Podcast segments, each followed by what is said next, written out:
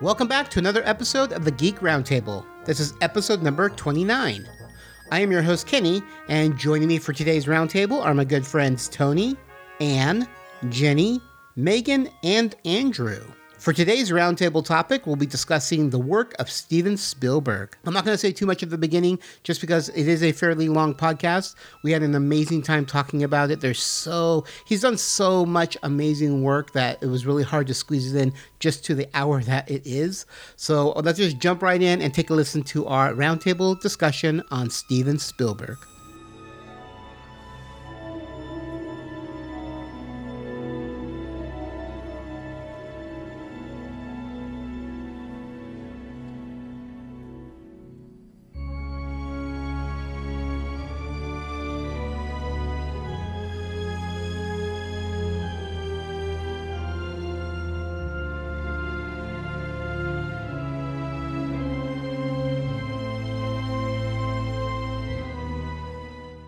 It's time for our roundtable. Today we're going to be discussing Spielberg movies, as in Steven Spielberg. Not wait, wait. Yeah, yeah, I know.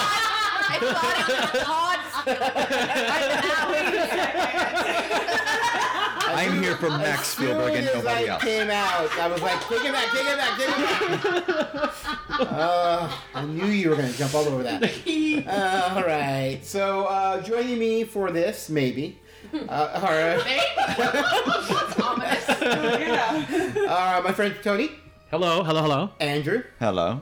Megan, Hi.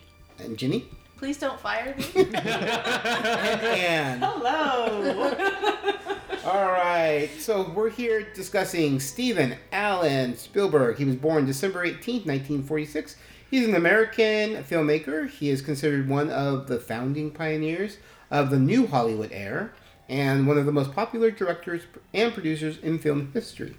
Spielberg started in Hollywood directing television and several minor theatrical releases. He became a household name as the director of Jaws mm. from 75, which was critically and commercially successful and is considered the first summer blockbuster. Oh, I know that.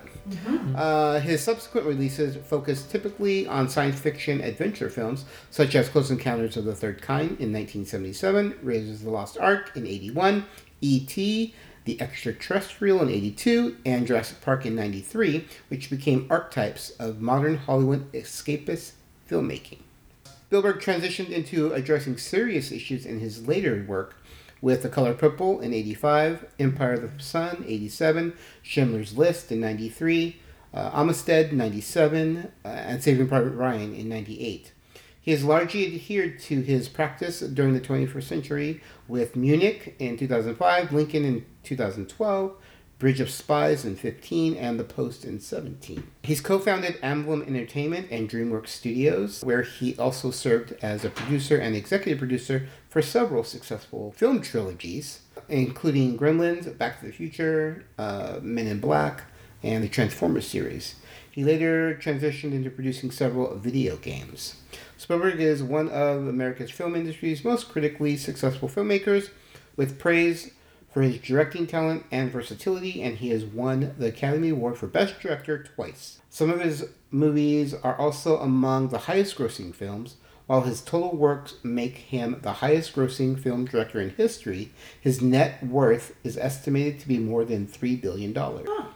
So, let's go ahead and start with my question. First question Do you remember your very first Spielberg movie?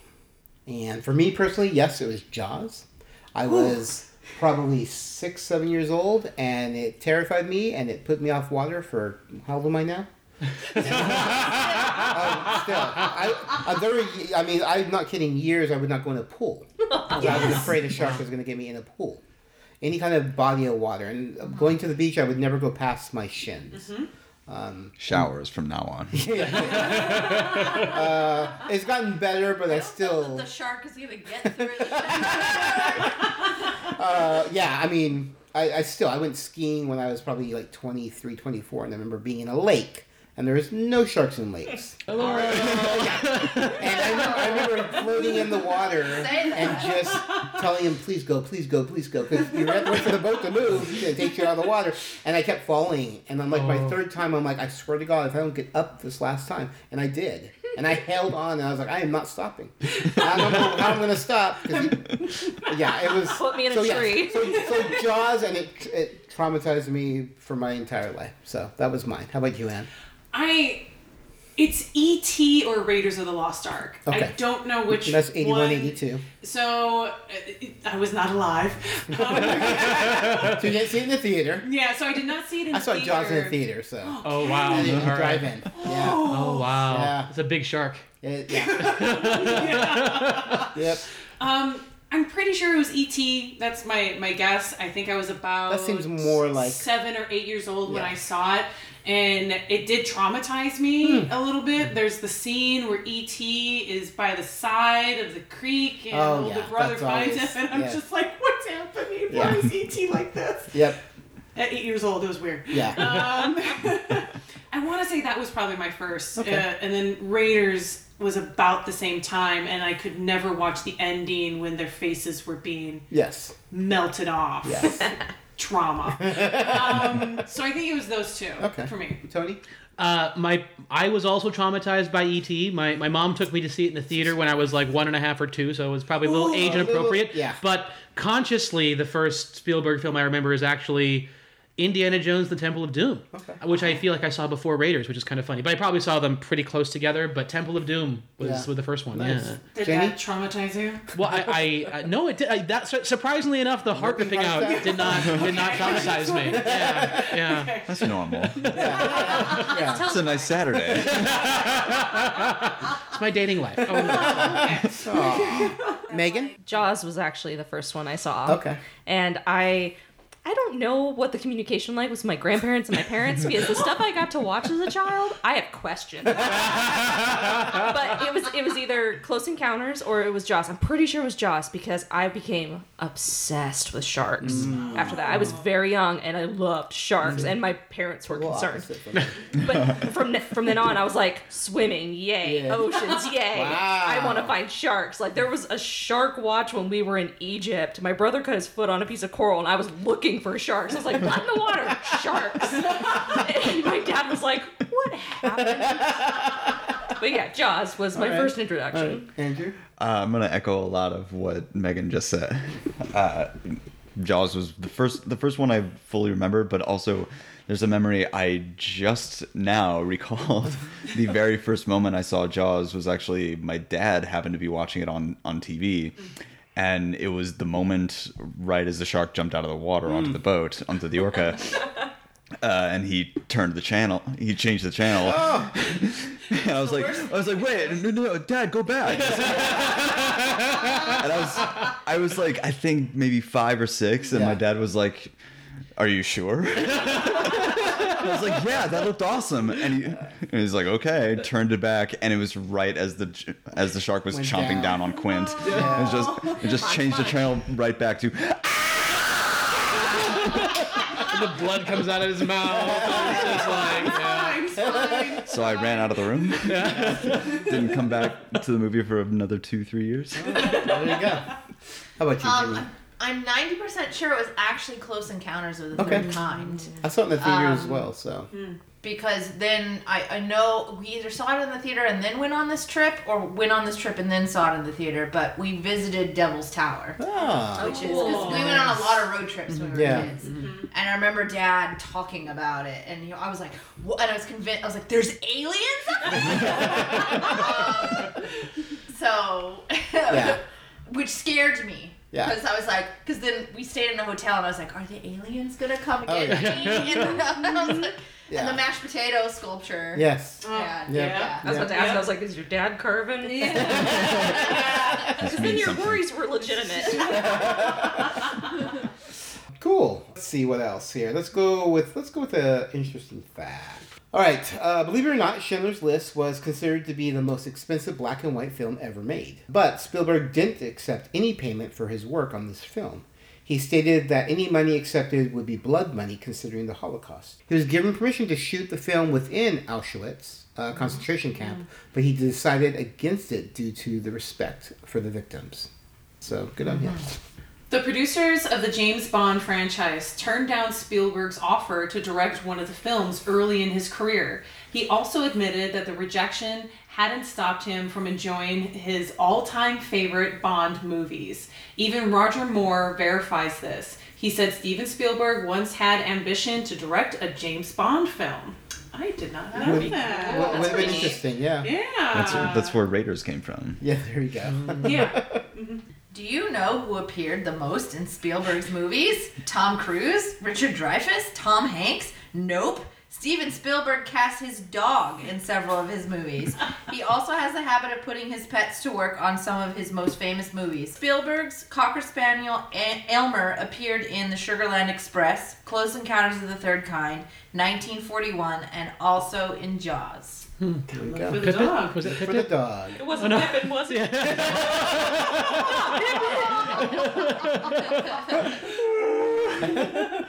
Too soon. Steven Spielberg has seven kids. Of his seven children, four are biological Max, Sasha, Sawyer, and Destry Allyn. Two are adopted Theo and Michaela George. And one is a stepchild, Jessica Capshaw, a daughter from Kate Capshaw's prior marriage to Robert Capshaw. Steven Spielberg was thrice denied entry into USC's elite directing program due to his C average. He was he was eventually admitted into the film program at California State University. He was dropped out in 1968 to make a 22-minute film entitled Amblin. However, he finally managed to finish his degree through an independent projects program. In 2002, he was awarded a BA in film production by California State. Nice. he Finally finished. official. Uh, Steven Spielberg directed Indiana Jones: The Temple of Doom during 1984, and Kate Capshaw was the female lead in that movie. During the production of the film, she met director Steven Spielberg. The two were both married in a civil ceremony and an Orthodox ceremony. Capshaw decided to convert to Judaism before marrying Spielberg. That's one of my favorite 30 Rock jokes, by the way. When he, talk, don't know the he brings, uh, they bring up Steven's meeting Steven Spielberg, and Tracy Morgan's like, Kate Capshaw's husband? That's funny. Okay, Steven Spielberg was the first person to suggest he introduced the PG 13 rating, which indicates that only individuals who are 13 years or above can be granted the right to watch a movie.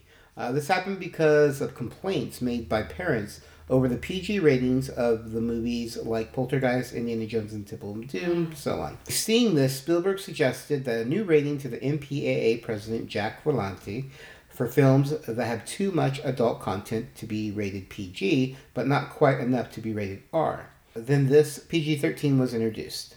Uh, the first film distributed with a PG 13 rating was, does anyone know? It's Red Dawn. Oh wow. Okay. 1984. Okay. Oh. Okay. Makes Yeah. sense. Okay, yeah. He was- Oh, yeah. I mean, not, not like the ratings mattered for some poor child. Yeah. That's good to know. They're Yeah. more like guidelines. Yeah. Guidelines anyway. Spielberg faced challenges with dyslexia, and he struggled for years with the undiagnosed learning disability. He was bullied during his school days because of his inability to read. He also faced mean treatment from his classmates and had school administrators mislabeling him as lazy. But he said, I never felt like a victim.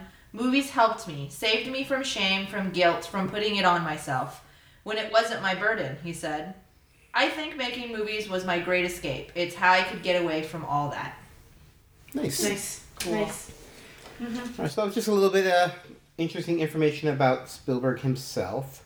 Uh, I have quite a few facts about the movies that uh, I found really interesting.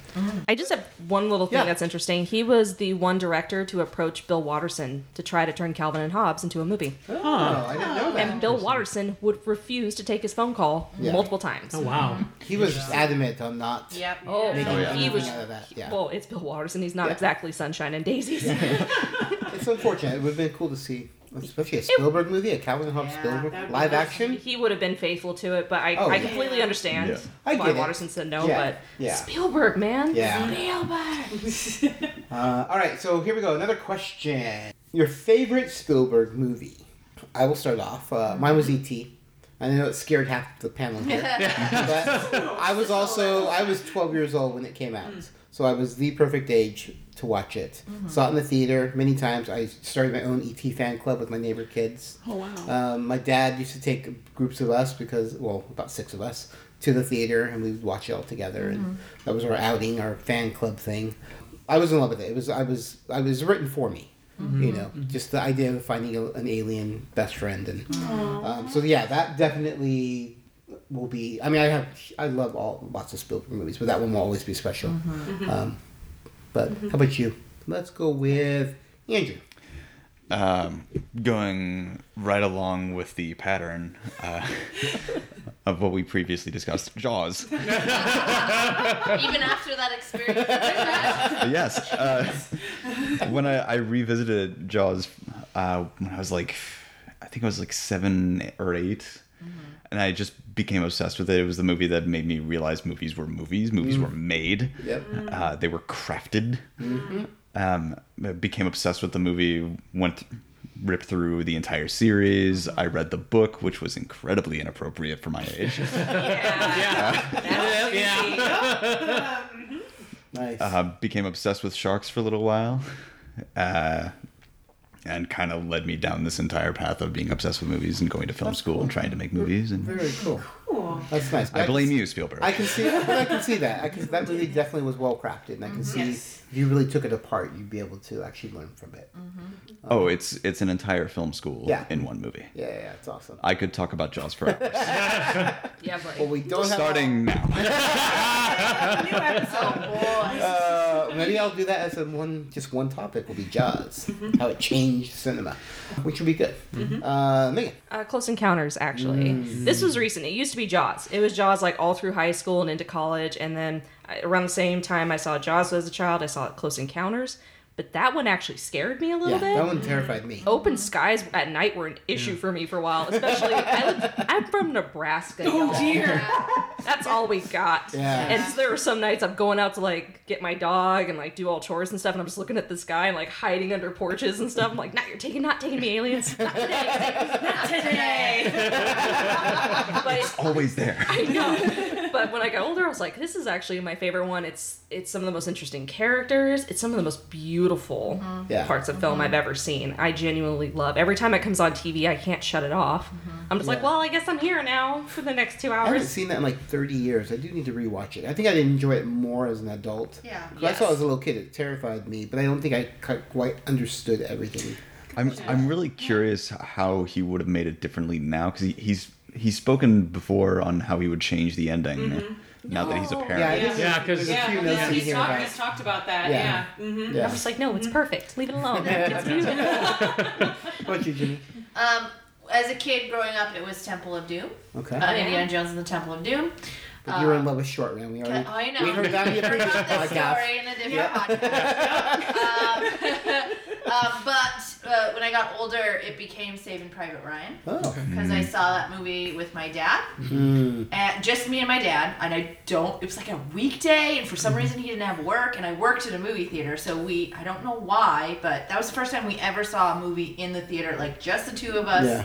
on a random day, and it is the only time he's ever talked to me about him being a soldier Mm. because he was in Vietnam. He does not talk about it. We saw that movie. We just went in the car. We just sat. Like I couldn't even start the car. Like we just sat and we processed. And he turned to me and he said, "You know when they were walking across the the valley and there was bombs going off behind them." He's like, when I was in Vietnam, that's what it looked like to me because I spent most of my time on an aircraft carrier, and I would look out over and I could see guys walking on the beach, and there was stuff going off around them, and I didn't know if those guys were gonna come back or not. Yeah.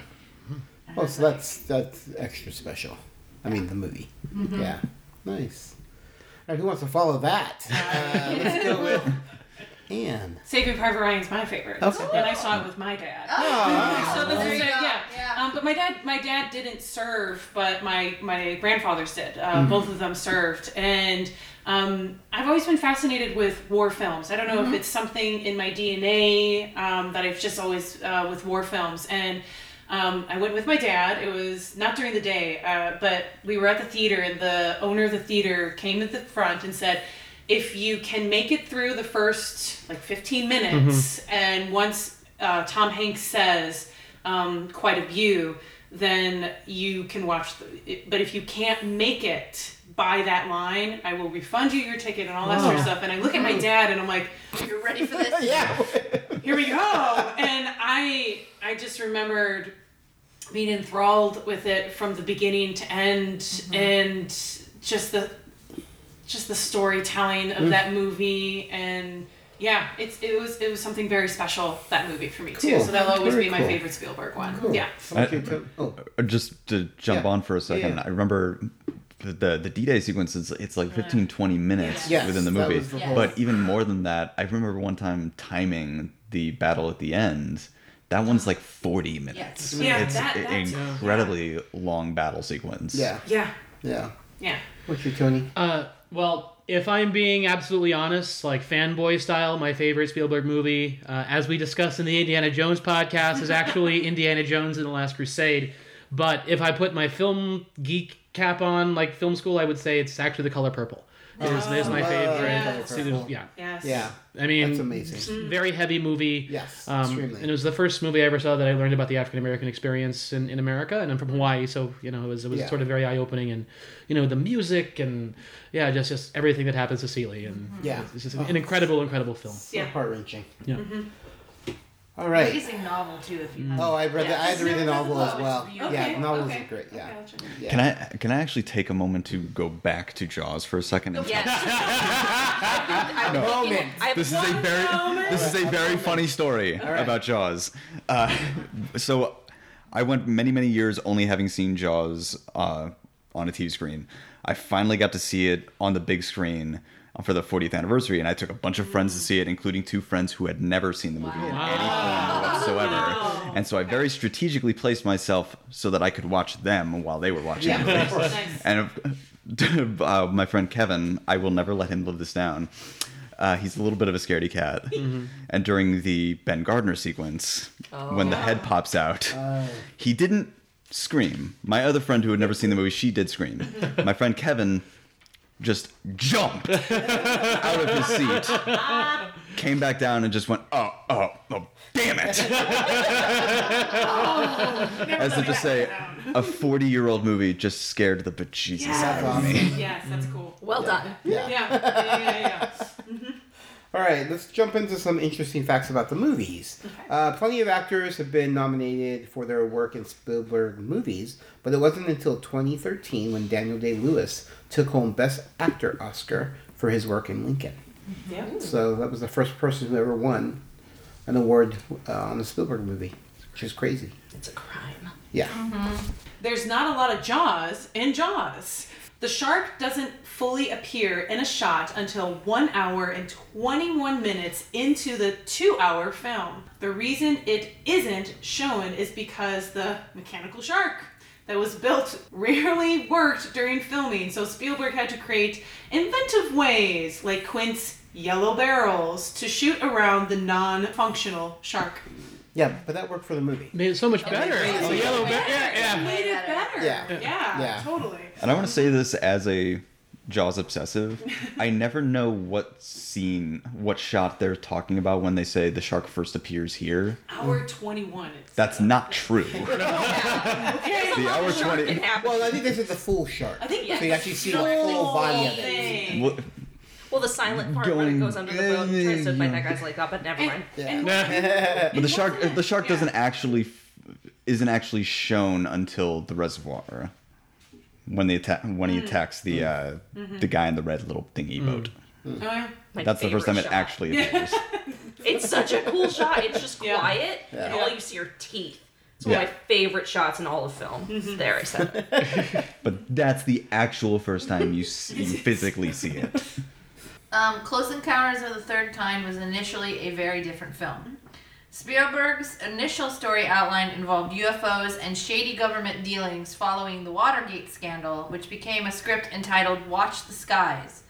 The idea involved a police or military officer working on Project Blue Book, the Air Force's official study into UFOs in the 1950s and 1960s, who would become the whistleblower on the government cover up of aliens. There were numerous rewrites. Taxi driver scribe Paul Schrader even took a crack at it. Penning a political UFO thriller titled Kingdom Come that Spielberg and the movie studio rejected before the story we know today emerged. Wow. That's really neat. Yeah. Yeah, and I just want to say I get this information off of the internet. So it may not be 100% true. We're not claiming this to be fact. I just thought these were cool, interesting Yeah, things mm-hmm. That's really that I'm neat. assuming, and lots of them have sources. So, Sure. Yeah. yeah, just want to throw that out there. Mm-hmm. If he had to make the Sugarland Express again, he'd do it completely differently. That's the one film I can say honestly. I can honestly say if I had to do it all over again, I would make Sugarland Express into a completely different fashion. Spielberg said of the 1974 crime drama. Yeah, I don't know if I've ever seen Sugarland Express. I don't think I have either, actually. Thinking Yeah. about it. Yeah, it's So I couldn't even tell you what it's about. Not clear. Sugar. land yes. on an express. E.T. was initially patched together from different ideas for separate movies. With his newfound success following the back to back smash hits of Jaws in 1975 and Close Encounters of the Third Kind in 1977, Spielberg wanted to tell a smaller, more personal story for his next film. Entitled Growing Up, the proposed movie was inspired by the divorce of his parents when he was 15 years old. It included the feelings of alienation Spielberg felt being Jewish in an all Gentile neighborhood in Arizona and was told from the perspective of three children. Mm. When the project was shelved, Spielberg moved on to another big budget film, 1941, but the basic idea stayed with him. Around the same time, Columbia Pictures demanded a sequel to Close Encounters. Spielberg wanted no part of that, though he had a small idea about what would have happened if an alien didn't go back to the mothership at the end of that movie.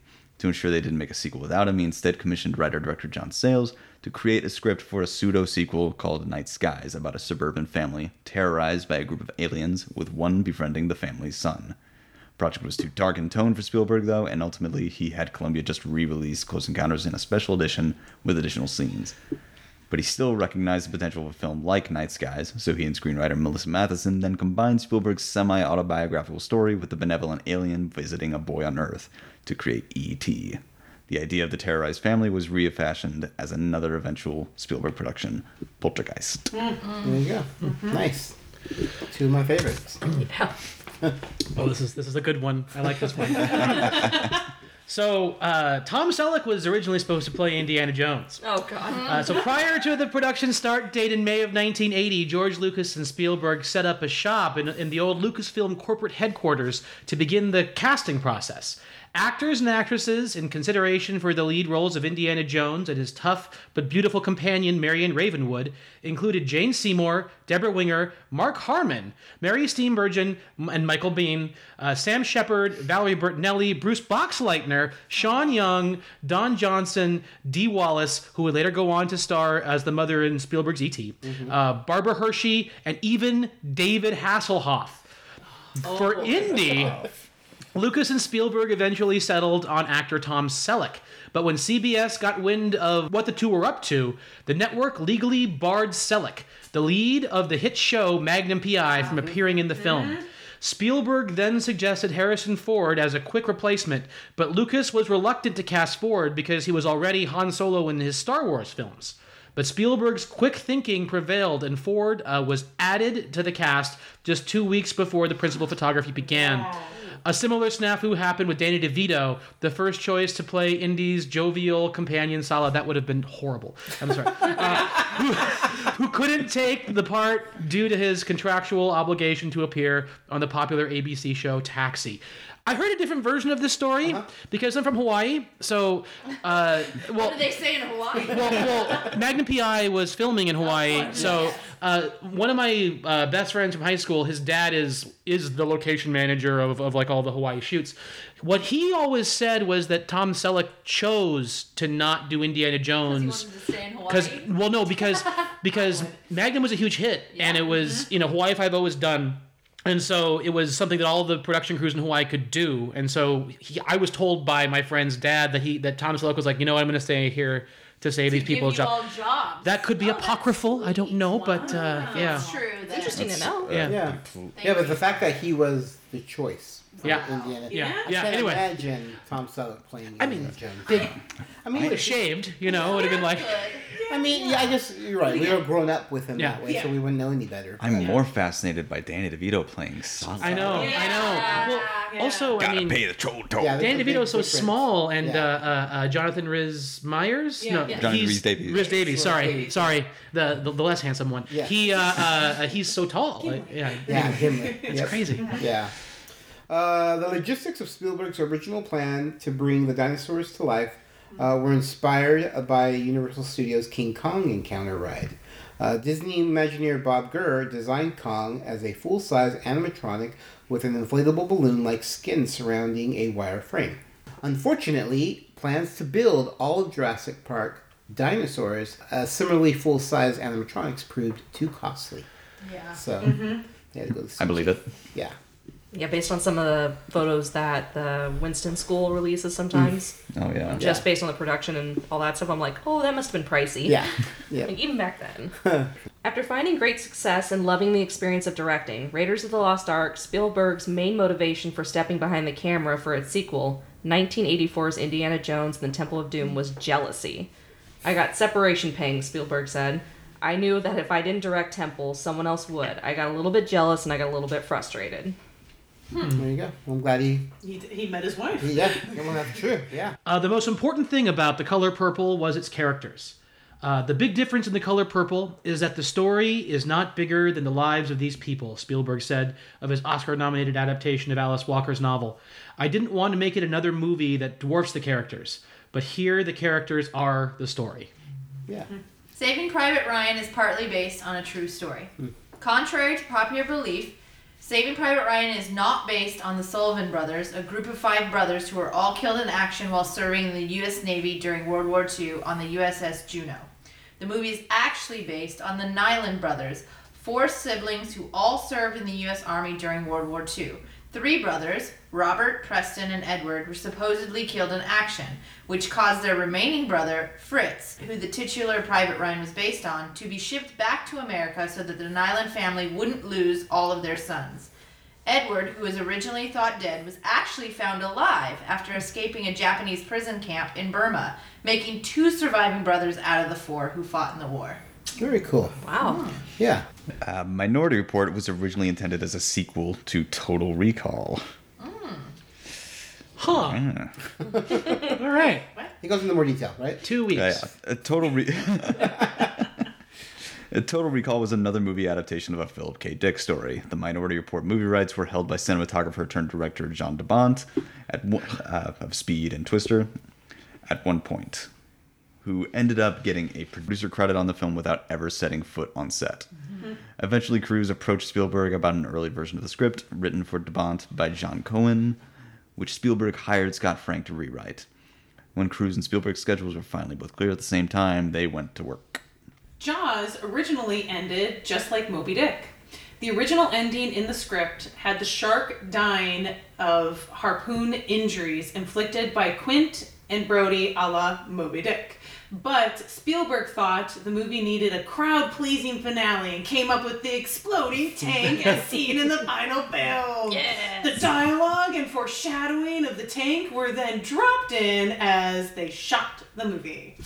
Very cool. I like what Spielberg said to Peter Benchley when he decided to change the ending. He said, uh, Peter Benchley was like, that's completely ridiculous. No one is ever going to believe that. No one is ever going to enjoy that. And he's like, I don't care. If, I, if I've got them for two hours, they will believe everything I tell them for the next two minutes. All right. And Let's see. frankly, I like the movie better than the book on a lot of points. Okay. Yeah. Oh, yeah. Yeah. I mean, the the image of it in the book is like a haunting image that is, Yes. is conjured up. It doesn't really work with the kind of movie that Spielberg was always right. going to make. In some ways, the book characters are supremely unlikable in a lot of ways, too. In many you don't feel bad for what happens to these people. Uh, Garth Brooks nearly played Private Jackson in Saving Private Ryan. Really? Wow. What? Frank uh, Darabont was hired to do uncredited rewrites on Saving Private Ryan and credited the role of a Bible quoting sniper, Private Jackson, to be played by country singer Garth Brooks. Brooks dropped out of the movie after Spielberg came on board and cast Tom Hanks in the lead role. Apparently, Brooks didn't want to play second fiddle to Hanks. but Spielberg offered him a chance to play another role of his choosing instead of a specific role. Brooks allegedly said he wanted to play the bad guy, But in Saving Private Ryan, there is no real bad guy other than the entire. Right. War? yeah, You would like yeah. to play yeah, cool. Uh, so Spielberg ultimately decided to drop Brooks from the movie. So I thought it was Thank interesting. goodness, because that character is my favorite character. one of my favorites. Oh. And I was like, Garth Brooks, no! Everything in the famous shot of Elliot and E.T. flying across the face of the moon was real, except Elliot and E.T. Visual effects uh, supervisor Dennis Muren and his team at Industrial Light and Magic were tasked with creating organic special effects to surround the potentially inorganic looking ET puppet. Surprisingly, the iconic shot of the boy and alien flying across the moon was mostly a quotations real shot. It took Muren and his team weeks to find the right spot to film a low moon among trees. So they used maps and charts to coordinate the scene once they found the right spot. In the shot, Elliot and E.T. are puppets that were added with special effects in post production, but the rest is photo real. Wow. wow. It's cool to know. I didn't realize the moon can get that big. I mean, if I guess Have you ever a seen the moon like I've just seen- coming up? I've seen it big, like but really big. yeah, Yeah. not not huge like that. All right, let's do uh, another question here. Um, we're gonna discuss Spielberg's earlier movies. Most of them were sci-fi, fantasy, and then his later movies, which are dramas. Which did you prefer? So I guess it, would that depend on what movie was your favorite? Because would you guys say the latter movies, or would you? For me personally, it was his beginning career.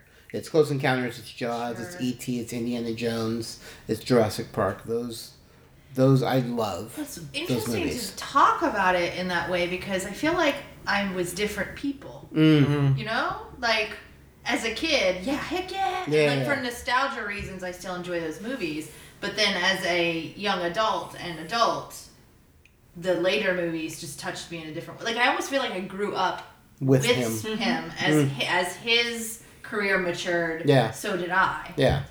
So, because Okay. I don't think little me would watch Saving Private Ryan and be like, wee! Right. Yeah. right? But Yeah. I, I saw it at a specific time in my life where it was I was able to bond with my father over it that I couldn't have done as a child. Yeah. Yeah. So it's kind of like saying It's- apples to oranges, sort of. This is gonna sound a little bit like a cop out, mm. uh, but I really like what Guillermo del Toro said about making movies. He's talked. Guillermo del Toro's made very artistic, very art mm-hmm. house movies. He's made very commercial movies, mm-hmm. and people have asked him about what which ones he prefers, and he's like, "No, it's you make one movie. You make one movie your whole career. That's it. You just make the movie, and it's your movie. It's always just the one movie. So hmm. that's kind of how I see most directors, even Spielberg, who's direct, directing in many different genres and many different tones, many different different feeling movies. I mean, mm-hmm. you might not guess that Bridge of Spies is Spielberg, mm-hmm. the same Spielberg that made Jurassic Park. Yeah. Mm-hmm. but it's still him, and you it's still recognizably Spielberg. Hmm. So I I don't I can't say definitively which era of Spielberg I prefer because to me I I'm just always seeing reflections of Spielberg. Cool. Megan. Well, um, it depends on it depends on which Megan you're talking to. the one who remembers why she's scared of open skies and why she loves sharks. I'll always go back to old Yeah. Spielberg. I my heart's there. But I do love the drama that he's done. Mm-hmm. I'm not a huge fan of the new new stuff he's doing. Like Big Friendly Giant was a mm. huge wash for me. Yeah. Um, there, there's a lot of his newer stuff that I look at and I'm like, why does this exist? But okay, you make your choices, man. You can certainly afford it. but I, I definitely think like a lot of his dramatic pieces and his older older pieces, those were all part of my mm-hmm. growing up as well. So it's all seen as like one general big- track for me. Okay. Yeah. Like new stuff that he's done coming out of disappearing for forever. Yeah. That's the stuff where I'm like, nah, I'm good. All right. Tony. I think this is probably just based upon my experience watching Spielberg films throughout my entire life, but somewhere in the mid to late 90s he began making films that felt a lot more adult to me. Now he al- he always made you know adult movies like color purple for instance you know Yeah. very very adult film you know i mean jaws hell. But at the same time i felt like there was a lot more appeal towards like a teenage and younger audience for a lot of those earlier films. And maybe that was also the way they were marketed and the way that they were kind of propped up. But then somewhere in the mid to late 90s now they became you know like we got schindler's list and then we got uh, you know um, i mean but he still has these child childhood elements but even the childhood elements feel more mature. At, le- at least to me. So um, and you know in, in 20 or 30 years time god forbid but we're, we're going to look back and we're going to probably categorize you know like like this is the blue period for spielberg and this is this Right. period or that period because he's made so many damn darn movies. But you know i uh, it, it, they, i do feel though the older that he gets the the, the more um, I, th- I feel like his films are more grounded in realism, and they I think they're made for a more adult audience predominantly. Yeah. Yeah, I agree. Mm-hmm. And you have any last minute thoughts? No? I like him. no, I, I, just to chime in with everybody here, as younger me, Indiana Jones, I'll always treasure, and then Close Encounters. There's a childness and likeness of like fun and playfulness, but then also he is a filmmaker needed to explore something more for himself and doing the dramas like Color Purple, Schindler's List, and um, he matured as a filmmaker and as as an adult, I guess. And so I really enjoyed that. But I would lo- he's going to be doing West Side Story. He's doing Yeah, West Side yeah. Story. Yeah, Yeah. that's his current one. I'm very intrigued on how he, how he's going to play with that, um, how that's going to come about. Yeah. Um, because it, can be very poignant of what's happening right now.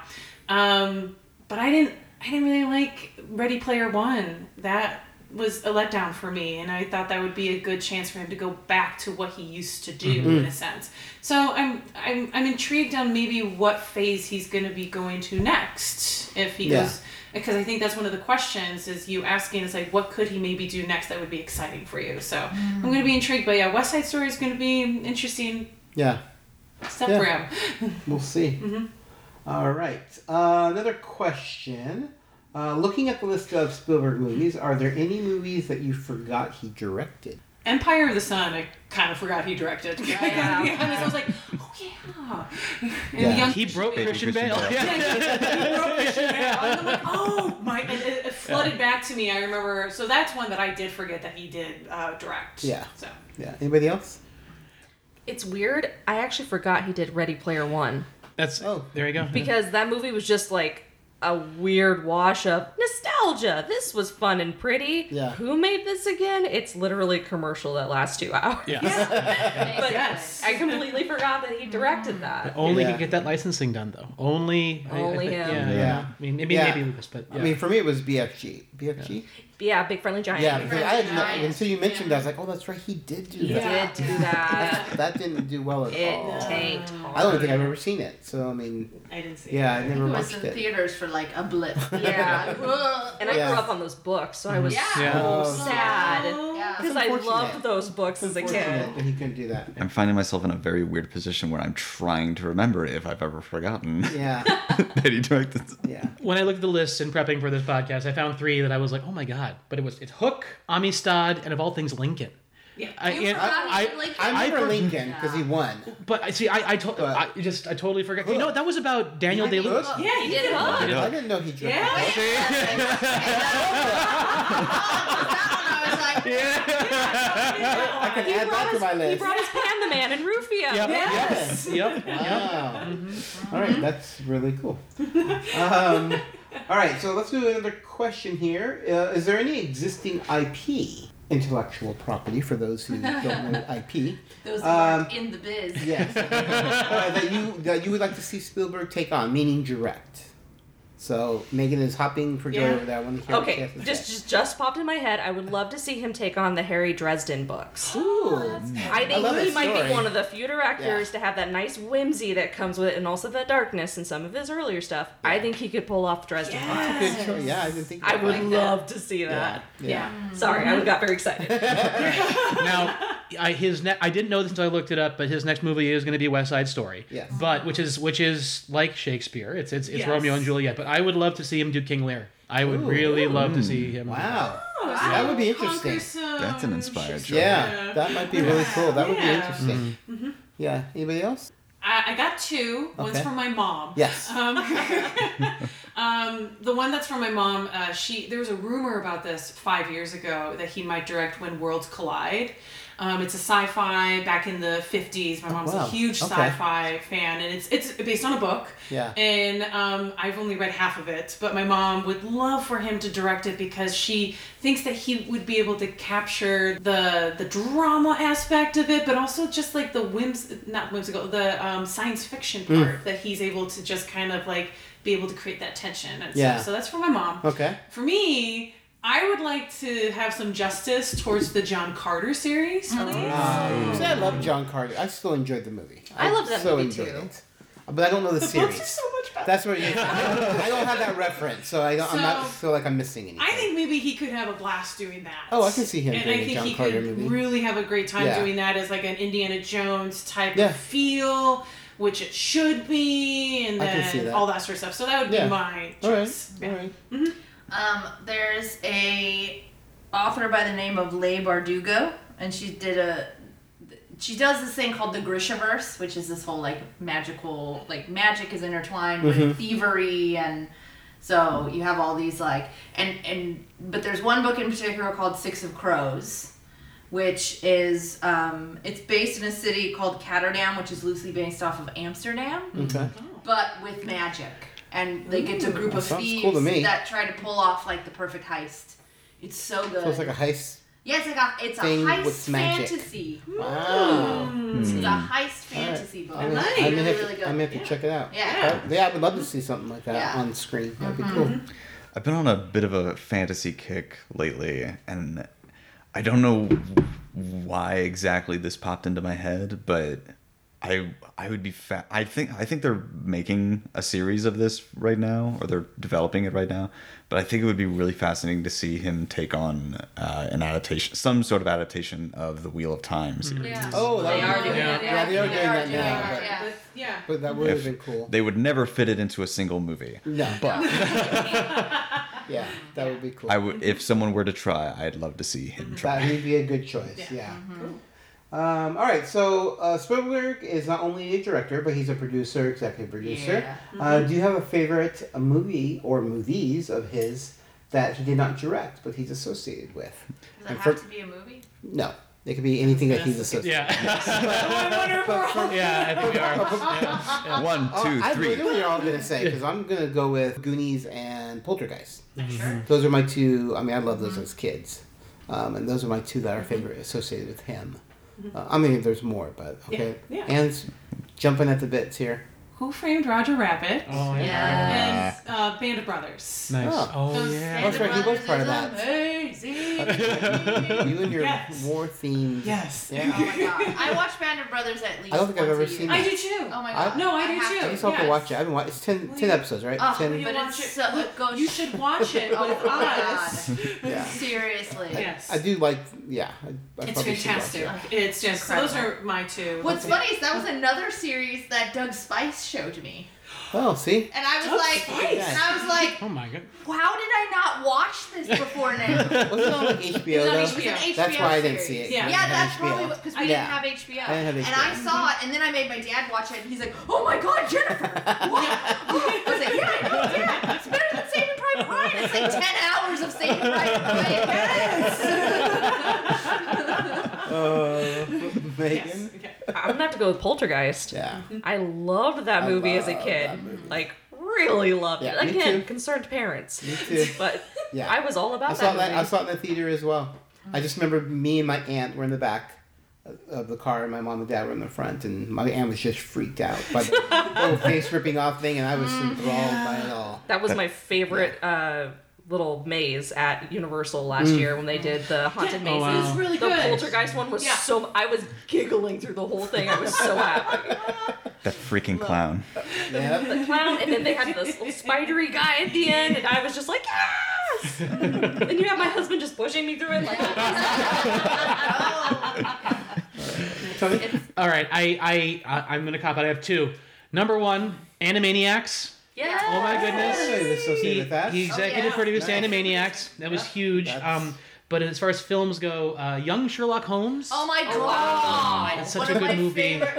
So good, so good. Rame Tep, very Yeah. good. I don't- I Yeah. don't- I've never seen that. Oh, Oh, Kenny, you're I missing out. watch That's the thing. I gotta do this. That's what I'm learning. That's why I'm doing the podcast. Young Sherlock Holmes is a much shorter uh, Yes. time commitment than Band of Brothers. Yes. Yeah. So let's start with that. Yes. Completely forgot Yes. about Young Sherlock. Right? Yeah. Oh god. Yeah. Obsessed with that movie as a kid. How about you, Andrew?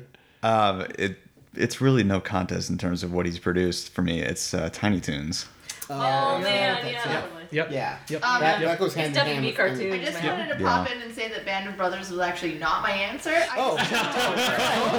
I was like, Um, it's actually um, Amazing Stories. Oh, I love the That movie. show, Yes. like it was a movie and then they did a show. TV it was series, yeah. amazing. I Yep. love that. There were some amazing stories. So good. I mean, good. that's what the title said. It was like, it was like Twilight some. Zone, but not as creepy. Yes. Although some of them they were were. fanciful as well. They were more fantasy. They were more fantasy, yeah. Mm-hmm. it was yeah, definitely. There was the one with like the plane crash and the Teddy Ruxpin. Love and I was like, oh my god! yeah. Yeah. Yep. All right. So that's it for questions. So we got a few more interesting facts, and then we will say goodbye. We've only been here for 17 hours. That's it. I mean, fine. You can watch Band of Brothers 1.7 times. Send help. One quarter of the budget for Minority Report was financed by product placements. Toyota paid five million to get the futuristic Lexus called the Maglev in Minority Report. Nokia shelled out two million for the characters to wear Nokia headsets. The Gap, Pepsi, American Express, and Reebok got in on the sci-fi action as well. Wow. Yeah. That makes It's sense. Yeah. it's it, uh, there was a lot of work put into uh, researching the development of technology for that movie, mm. and it's wild how how much of the tech in that movie we we are seeing now. now Yep. develop. All right. Uh, Jurassic Park broke new CG ground. Spielberg wasn't 100% happy with the wide test shots of the dinosaurs. They just weren't photorealistic enough. So Muren and his ILM team, spurred by their revolutionary experience in designing and incorporating fully computer generated characters into films like The Abyss and Terminator 2. Judgment Day showed Spielberg an early CGI dino test of the group. Gallimimus? Gallimimus. Gallimimus um, skeletons running through a field. Spielberg was in awe of the ease of movement and realism of the effects, but he was still wary that they wouldn't hold up under intense uh, scrutiny, and he didn't want to scrap uh, Tippett's practical animation talents altogether. So the director urged Muren and ILM to go further. Uh, when they came back with the CG test of the fully rendered T Rex walking across a field in broad daylight, the director decided to go full CGI for some shots. There you go. It's it does really hold up so Oh, as yeah. everything Mhm. is Yep. you know the original Jurassic Park. Yeah. So In particular, the scene in the rain. Yeah. It's Yeah. like yes. Yeah. I, Yeah. you look at that, it's still pretty much flawless. Yeah. Yeah. Yep. mhm. The D-Day sequence in Saving Private Ryan cost a whole lot of money. How much money? Yeah. The D-Day scene alone cost $12 million because of the lo- logistical difficulties and the realistic scope needed to complete the sequence. The entire budget of the movie was only $70 million. Spielberg didn't storyboard any of the D-Day sequence. Mm. Wow. Interesting. Crazy. They, t- Totally did not know that. yeah, he described it as like they took the beach the same way Yeah. Yeah. the army did. A- Another like little little piece of that. uh while they were filming, he wanted to uh, simulate the shaking of the camera. Yeah. And so he came up with a technique of like using a, attaching a screwdriver to the camera and getting and manipulating the shake. And he thought he'd come up with something like like a new film technique. And his cinematographer was like, "No, that already exists for the. we already have that." Steve, no. stop, stop. The memorable five note tones in Close Encounters took a long time to figure out. Composer John Williams worked with Spielberg to come up with the movie's distinct five note musical method of communication between humans and aliens, which Spielberg partly based on the Solfaing system. I'm gonna go with I'm saying that right. Yeah, yeah, yeah. Committing to it. System of mu- musical education, a year before shooting began. Williams initially wanted a seven note sequence, but it was too long for the simple musical greeting Spielberg wanted. The composer enlisted a mathematician to calculate the number of five note combinations they could potentially make from a 12 note scale. When that number proved to be upwards of 134,000 combinations, Williams created 100 distinct versions. They could simply whittle the combinations down one by one until they had a winner. Isn't that crazy? Wow. Crazy. Yeah. All for five notes. Yeah. That's, I mean, they're the most memorable Yeah. notes. Yeah, they're parodied in Yeah. Monsters vs. Ev- Aliens everywhere. by Stephen Colbert. Yeah. Yeah. We did it! We know all right. the facts. Huzzah! We need to go to bed. All right, so that's it. That's no more interesting facts. So thank you guys. Thank you. No more. That's it. We know them all. There are no others. Close the book on the universe. All right. Any last thoughts of uh, Spielberg and his? I was gonna say a fun fact, but Oh well, let's then go with the fun fact. Um, in Jurassic Park, fun little thing. You know how uh, T Rex, he's on flat ground, the goat, flat ground, and all that sort of stuff. But then the car falls off a cliff. Yes. Spielberg was like, I need a cliff. And they're like, but we've already established this flat ground. He's like, I want a cliff. Cool. We're going to put a cliff. So, anyways, it's a fun little thing of like, hey, uh, continuity wise, didn't matter because it. I don't think I thought mean- about that. Think, but- think about it. Oh, You're Yeah. not it pissing off the happens all the time in his movies. Yeah, Oh, yeah, yes, for and All that's the funny the thing too. time. It happens quite a bit, but that's kind of the most memorable one that I was thinking of That was just so now. funny. Isn't that interesting? never even. Oh, so, No, go back. Go I'm back never and watch the. it the uh, same way. Go back and watch the uh, the caravan chase in Raiders. Oh, yes. It cheats like crazy. Yes, it does. But anyways, fun stuff. Interesting. See, there's even more interesting facts. we can do another whole hour. Like no matter, like no matter where the camera is pointed on the ocean in Jaws, you never see land. Oh, there you go. So that's true. Sometimes there is no land. Wherever. So I think that was If you're kind of in the point. They deep were worried ocean. about drowning with the sharkies. It was a concern. All right. Uh, thank you guys again for uh, stopping by and chatting Spielberg movies. Another long but very enjoyable one. Delightful. All right, Thank thanks, you. guys. Yes, a lot of fun. Yeah. As I said, we had a great time discussing Steven Spielberg. He's one of my all time favorite directors, and we could have gone on for hours and hours. But we really, we really did try to condense it down. Hopefully, you guys learned a little bit of some interesting facts about him, and hopefully, you agree or maybe you disagreed with our favorite uh, Spielberg movies. Nonetheless, I hope you guys are entertained by that roundtable. Once again, I want to thank my guest hosts, Tony, Anne, Jenni, Megan, and Andrew. And of course, I want to thank my awesome listeners for coming back each month and joining us for these roundtables. So until next time, guys, take care. That was the scene in California's Mojave Desert five years ago. Our historic first view of the newcomer's ship. Theirs was a slave ship carrying a quarter million beings bred to adapt and labor in any environment. But they've washed ashore on Earth with no way to get back to where they came from. And in the last five years, the newcomers have become the latest addition to the population of Los Angeles. Alien Nation, the Newcomers Podcast, is a fan cast devoted to the groundbreaking but short lived TV series Alien Nation. This series tackles social issues like racism, bigotry, and intolerance with an alien twist. Each month, we will bring you a podcast dedicated to a single episode. The host will give you their thoughts on the episode, as well as some little known behind the scenes information. So please subscribe to Alien Nation, the Newcomers Podcast on iTunes, or visit our website at alienationpodcast.com. Attention, attention. Are you a fan of MASH, one of the most groundbreaking television series in history? Then take a listen to the MASH 4077 podcast, where hosts discuss their thoughts episode by episode. They will also share with you some little known behind the scenes information, trivia, and so much more. So come and find them on iTunes by searching MASH 4077 podcast or online at www.mash4077podcast.com. The Geek Roundtable podcast is a geeky fanboy production and has a Creative Commons Attribution Non-Commercial No Derivatives Works 3.0 United States license, all rights reserved.